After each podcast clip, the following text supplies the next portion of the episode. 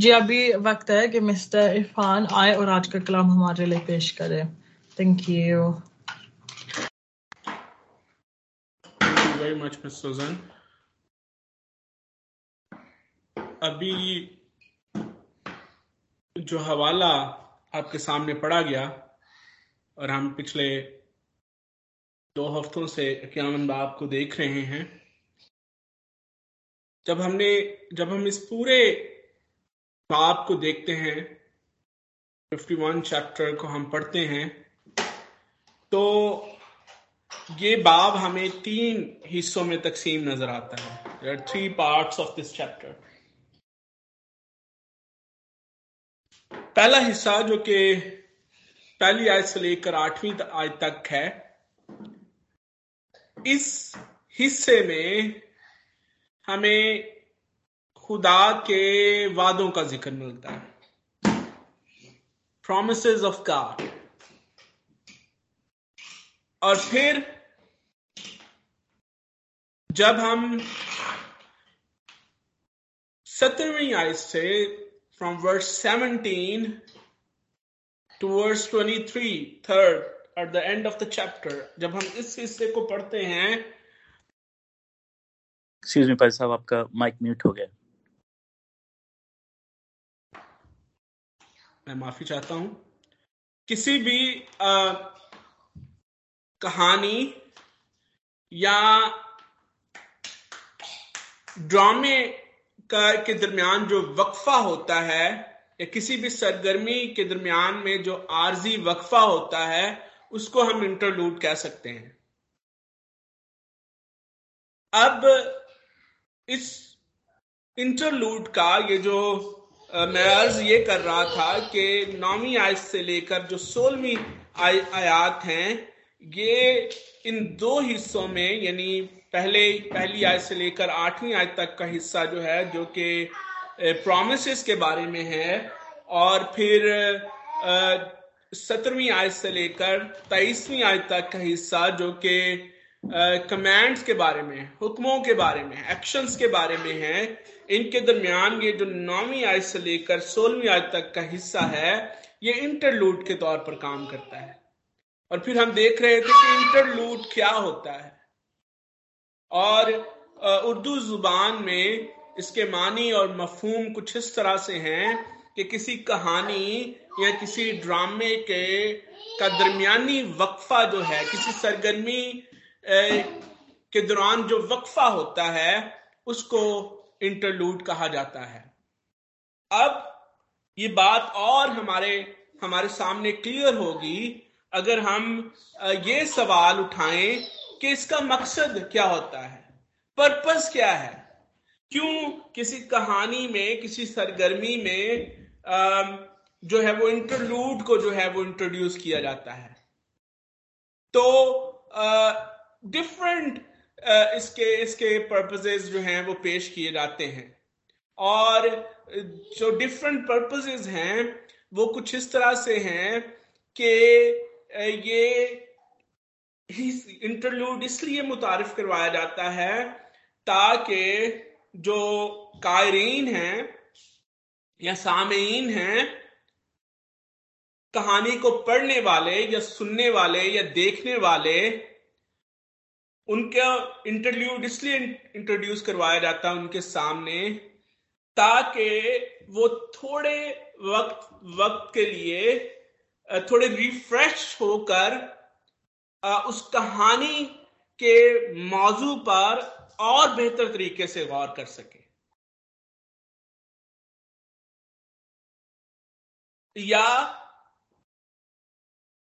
उस दौरान इंटरलूड में ऐसा कंटेंट मुतारिफ करवाया जाता है, जो कंटेंट कहानी के मौजू को और ज़्यादा अहमियत देता है, उसकी अहमियत को और ज़्यादा बढ़ा देता है। जब हम ये साया क्यावन बाब और उसकी पहली आठ हयात को पढ़ते हैं तो वहाँ पर खुदा अपने लोगों के साथ खुदा के अपने लोगों के साथ वादे नज़र आते हैं। और फिर मैंने अर्ज़ किया कि आखिरी हिस्सा जो है वो सत्रहवीं आयत से लेकर जो आखिरी और फिर अगले बाब तक भी बावन में बाब में भी चैप्टर 52 में भी उसकी जो भी जो पहली बारह आयात है वहाँ पर हमें खुदा लोगों को डिफरेंट एक्शंस करने के लिए कमांड्स नज़र आती हैं खुदा की। और फिर ये जो नौ नौ आय से लेकर सोलहवीं आय तक का हिस्सा है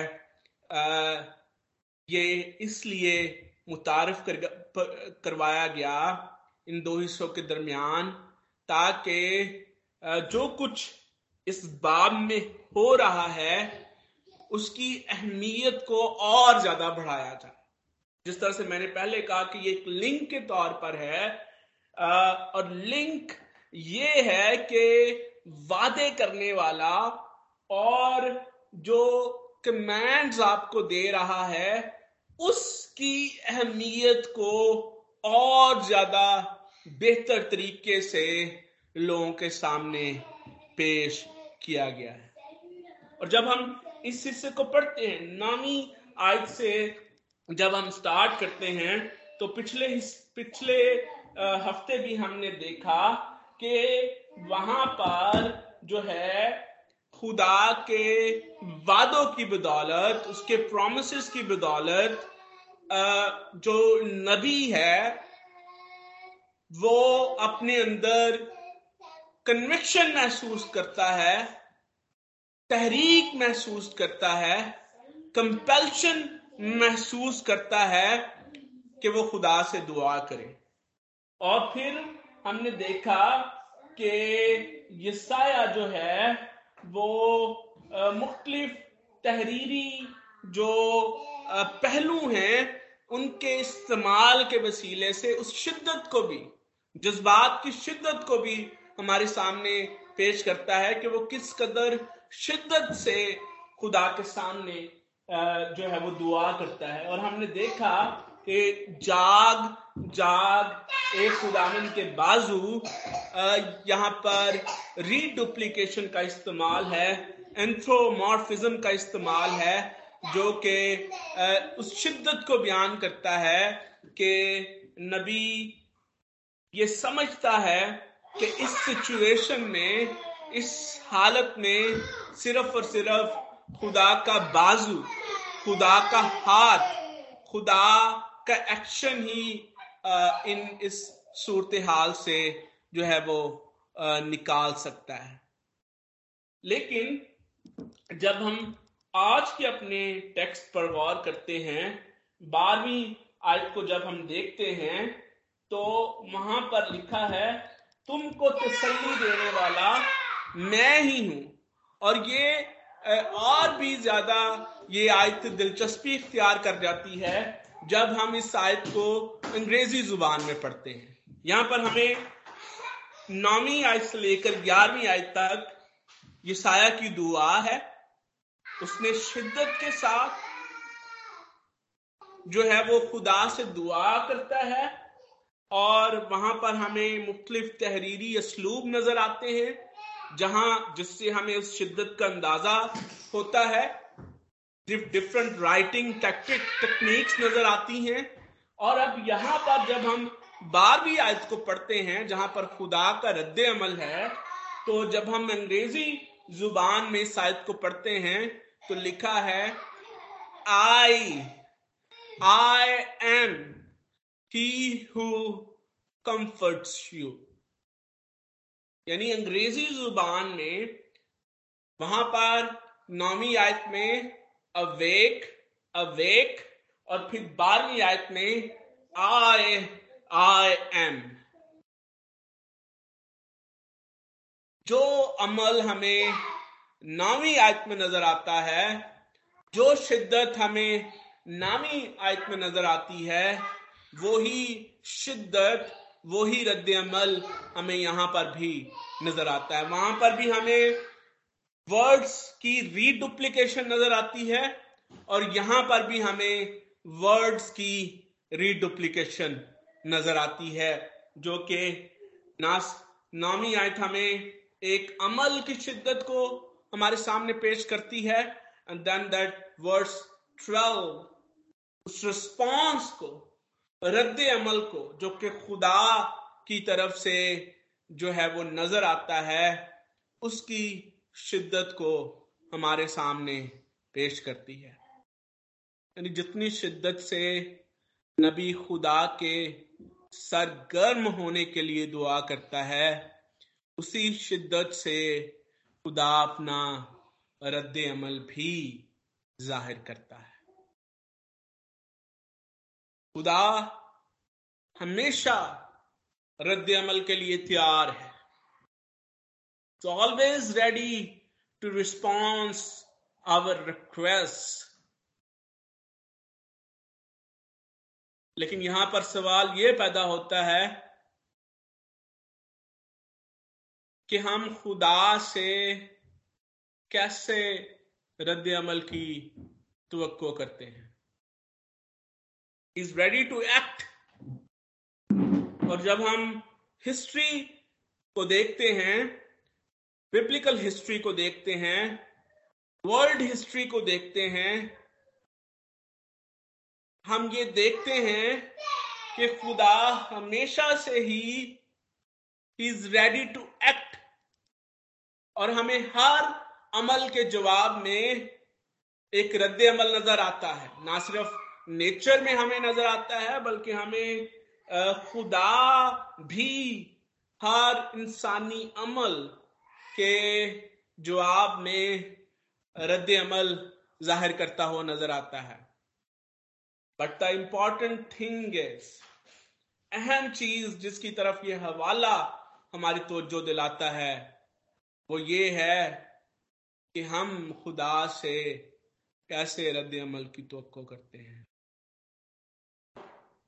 क्या जिस रद्द अमल की तो ये साया खुदा से कर रहा था।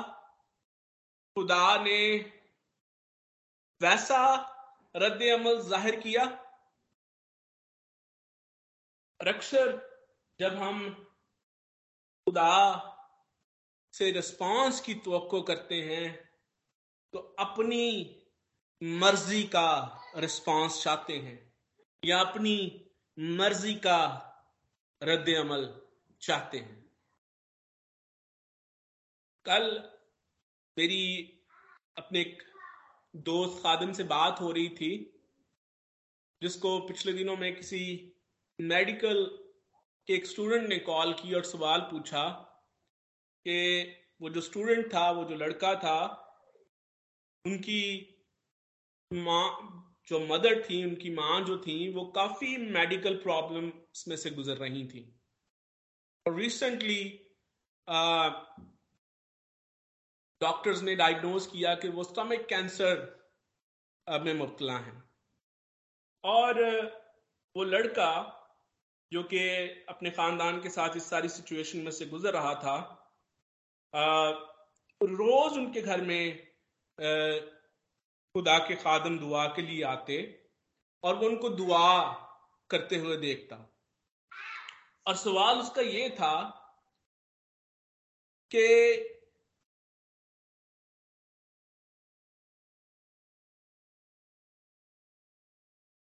मैं ये देखता हूँ कि जितने खादम भी हमारे घर में दुआ करने के लिए आते हैं, वो मेरी माँ की शिफा के लिए दुआ करते हैं और बड़े बड़े अथॉरिटेटिव तरीके से खुदा को शिफा देने के लिए कह रहे होते हैं। या दूसरे लफ्जों में कि वो खुदा को ये कह रहे होते हैं कि खुदा उनकी मर्ज़ी के मुताबिक अमल करे।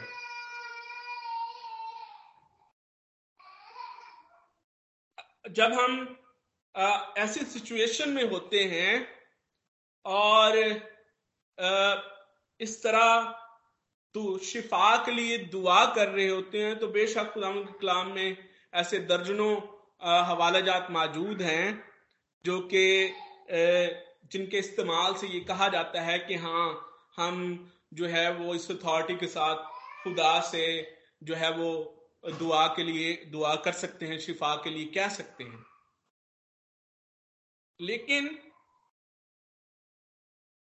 खुदा का कलाम किस हद तक हमारी रहनुमाई करता है कि हम खुदा को अपनी मर्ज़ी खुदा पर थोपे या हम खुदा की मर्ज़ी पूरी होने के लिए दुआ करें और खुदा से ये दुआ करें कि खुदा जो है वो हमें उस मर्ज़ी को कबूल करने की तौफीक अता करें।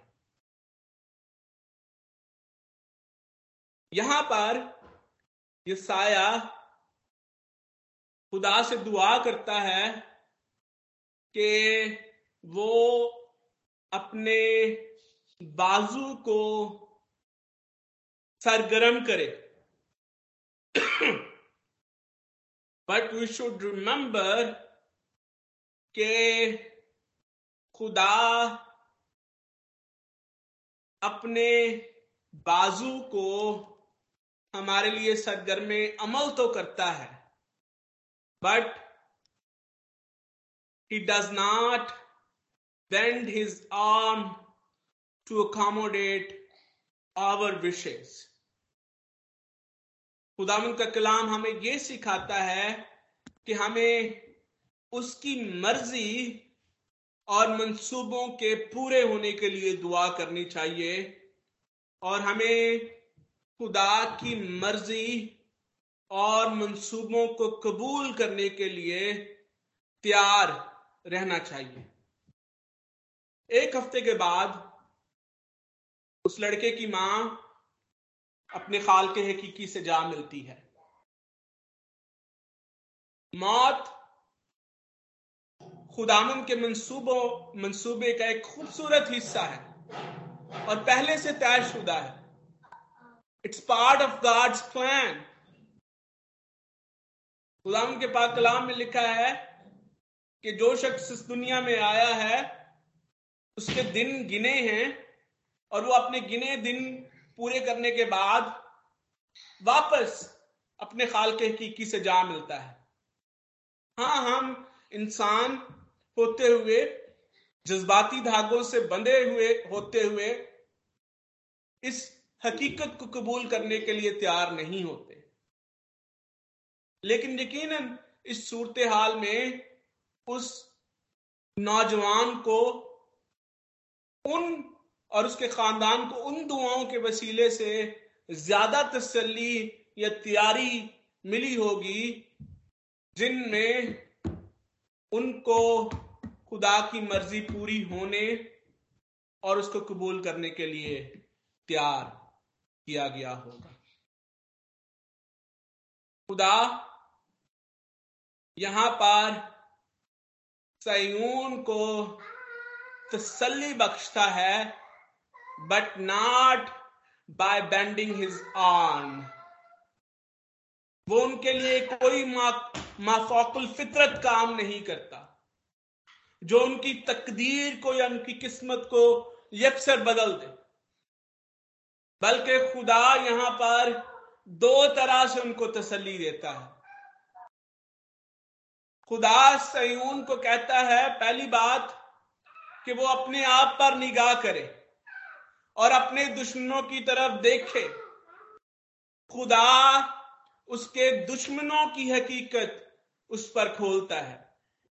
क्योंकि ये साया की ये दुआ है कि खुदा सयून को, जो कि उस वक्त अपने दुश्मनों से घिरी हुई है, यरूशलेम को जो कि अपने दुश्मनों से घिरा हुआ है, इस सूरत हाल से बाहर निकाले।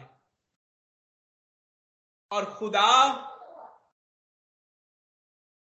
पहला काम ये करता है कि उसको ये कहता है कि वो अपने दुश्मनों की हकीकत पर गौर करें। चंद अल्फाज हैं जो कि यहाँ पर इस्तेमाल हुए हैं। पहला पहला लफ्ज खुदा सयून को कहता है कि उसके दुश्मन फानी इंसान है। फना होने वाले, खत्म होने वाले। अबरानी ज़ुबान में जो लफ्ज यहाँ पर फना होने के लिए इस्तेमाल हुआ है, वो एक इम्परफेक्ट वर्ब है, जिसको जो है एट्रीब्यूटिव वे में इस्तेमाल किया गया है, मासूफी वे में इस्तेमाल किया गया है। और इसका तर्जुमा यू किया जाता है कि one who keeps dying persistently यानी सिर्फ़ एक ही दफ़ा मरना नहीं, बल्कि ज़िंदगी में बार बार मरते रहना। यानी इंसान की नापायदारी और जवाल पजीर फितरत के होने का बयान यहाँ पर किया गया है। और इंसान की हकीकत यही है। न्यायनामा भी इस हकीकत को इस तरह से बयान करता है कि और कहता है कि उनसे ना डरो जो तुम्हारे जिस्म को कत्ल कर सकते हैं, बल्कि उनसे डरो जो जिस्म और रूह दोनों को कत्ल कर सकता है। एक और वर्ड जो कि यहाँ पर इस्तेमाल हुआ है, वो है आदमजाद। आदमजाद कौन है? आदम के बेटे या आदम की औलाद? यहाँ पर आदम की औलाद या आदमजाद की इस्तलाह उन लोगों के लिए इस्तेमाल हुई है जो इंसानी फितरत रख, रखते हैं और अपनी कुम्मत के लिए इंसान पर ही भरोसा करते हैं। हाबल और कायम की कहानी में हम आसानी के साथ इस बात का अंदाज़ा लगा सकते हैं कि आदमजाद कौन था?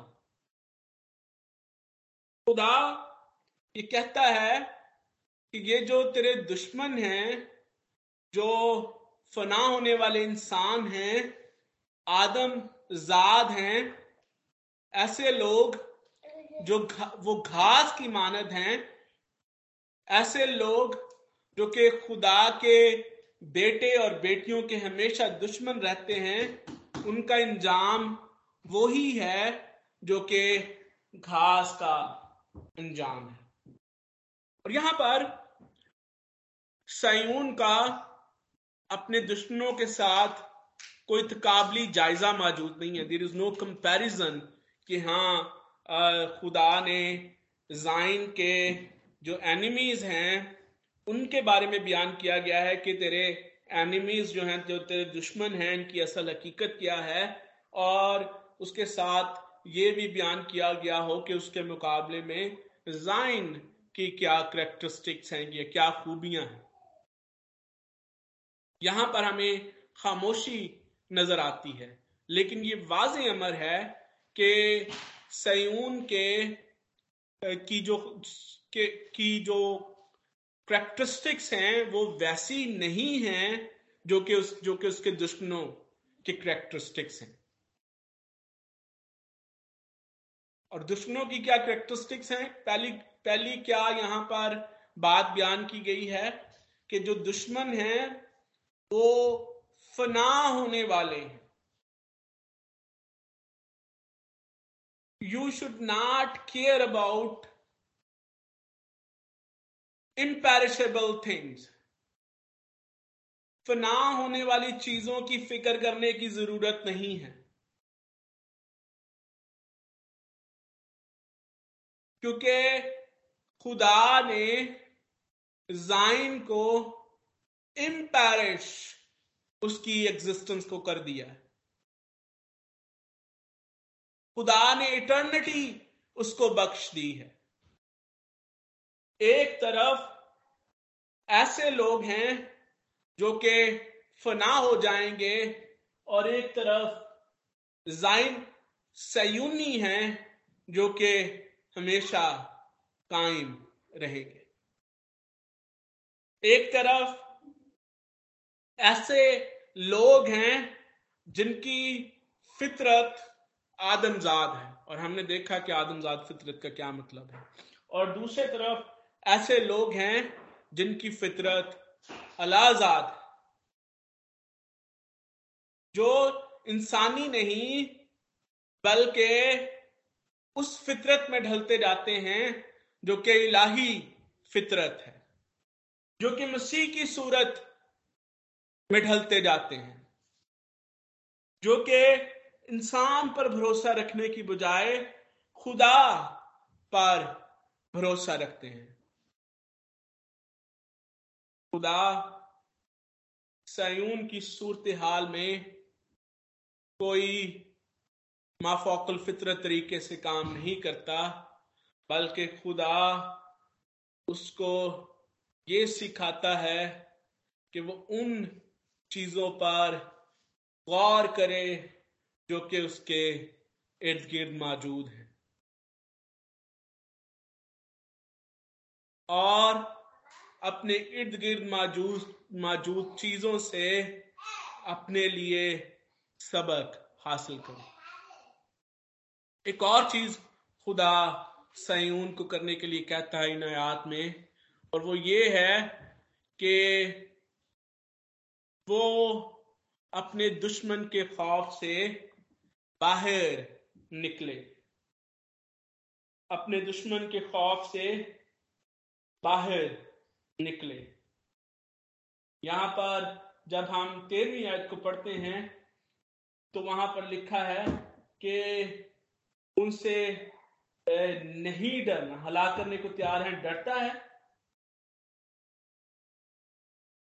अपने दुश्मन के खौफ से और डर से बाहर निकलना। और खुदा ने पहले दुश्मन की हकीकत उसके सामने वाजे की और उसको कहा कि वो उसके डर और खौफ से बाहर आए।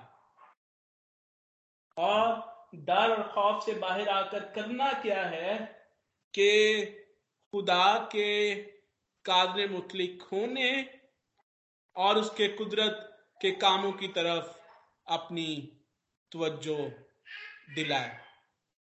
खुदा की कुदरत और उसकी माइटीनेस की तरफ़ तवज्जो देने की ज़रूरत है। एंड देन इवेंट्स खुदा यहाँ पर बयान करता है अपनी कुदरत के, अपनी सॉफ्रेनिटी के और अपनी माइट के इवेंट्स खुदा यहाँ पर जिनका ज़िक्र करता है। और वो जाइम को कहता है कि वो उस खौफ से निकल कर उन उनकी तरफ़ मुतवजे हो।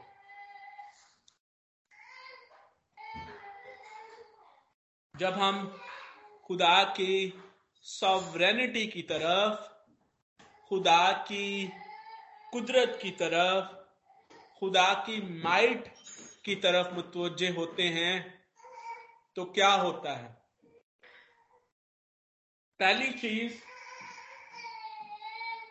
हमें उसके कुदरत के कामों पर फोकस करने के वसीले से ताजगी और बहाली मिलती है।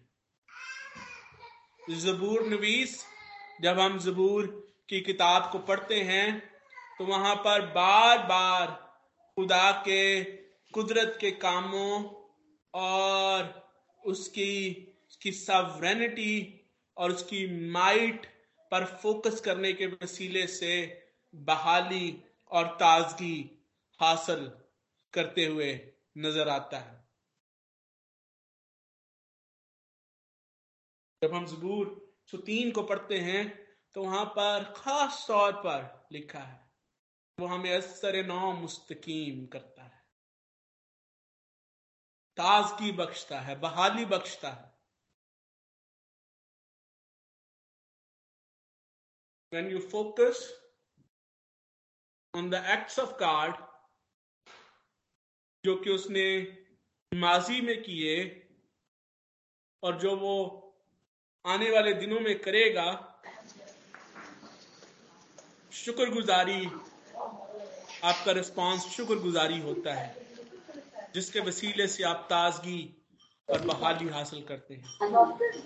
दूसरी बात, आप ईमान की मजबूती हासिल करते हैं जब आप हाँ। खुदा के हाँ। और उसकी कुदरत पर नज़र करते हैं उन पर फोकस करते हैं तो ईमान की मजबूती हासिल करते हैं तीसरी बात के आपको खुदा की मर्ज़ी और उसके मंसूबों की समझ आती है। That was the point here के जब नबी जाइन के बहाव पर खुदा के सामने दुआ करता है, शिद्दत के साथ उसको पुकारता है और खुदा उसको जवाब बख्शता है और दो तरह का, दो तरह, दो तरफ़ दो तरह की तवज्जो उसके सामने रखता है, दो तरह का रिस्पॉन्स उसके सामने रखता है। एक कि वो अपने दुश्मनों की जो फना होने वाली और आदमजात फितरत है, वो उस पर गौर करे। और दूसरा रिस्पॉन्स ये कि वो खुदा की कुदरत और उसके कामों पर गौर करे। का मकसद ये है कि वो खुदा की मर्ज़ी और मंसूबों की समझ उसको आ जाए। वो खुदा की मर्ज़ी और मंसूबों के लिए तैयार हो जाए।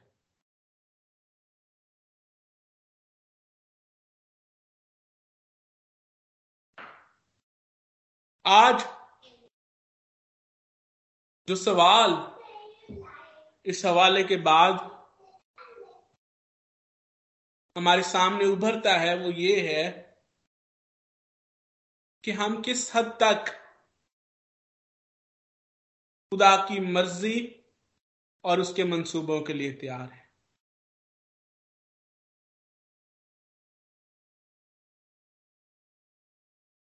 क्या हमारी दुआएँ हमें इस बात के लिए तैयार करती हैं कि हम खुदा की मर्ज़ी और मंसूबों को समझने और उनको कबूल करने के लिए तैयार हो जाएँ। खुदा यहाँ पर सयून को समझाता है कि वो चाहे दुश्मनों से खौफ जदा है, चाहे वो हालात की सितम जरीफी का शिकार है, उसको ये जानने और कबूल करने की ज़रूरत है कि वो खुदा के वजूद और उसकी माहियत के दायरे से बाहर नहीं। यानी हम खुदा के मंसूबों से बाहर नहीं। चाहे हम कितने ही हालात की सितम जरीफी का शिकार ना हो। चाहे हम कितने हालात की वजह से हम कितने ही खौफ सदा क्यों ना हो। We are still part of God's plan फ़र्क सिर्फ़ इतना है, खुदा का कलाम हमें इस बात के लिए फोकस करने के लिए कहता है कि do you want to accomplish your plan in your life यहाँ यहाँ हम अपने आप को खुदा के मंसूबों के हवाले करते हैं और उसके मंसूबे अपनी ज़िंदगी में पूरा करने के लिए तैयार रहते हैं। खुदा की मर्सी और मंसूबे शायद हमारी तो के मुताबिक नहीं होते। शायद हमारी फेवर में नहीं होते। लेकिन यह हकीकत है कि वो हमेशा हमारे लिए बेहतर होते हैं। कि लिखा है कि वो किसी की बुराई नहीं चाहता। वो कह करने में धीमा, शफकत और वफा में गनी है। और हज़ारों जो उससे डरते हैं उन पर फजल करता है दामद इस कलाम के वसीले से आप सबको कसरत के साथ बरकत बख्शे आमीन Um, thank you very much, Reverend Irfan Roy, for this wonderful message. Thank you.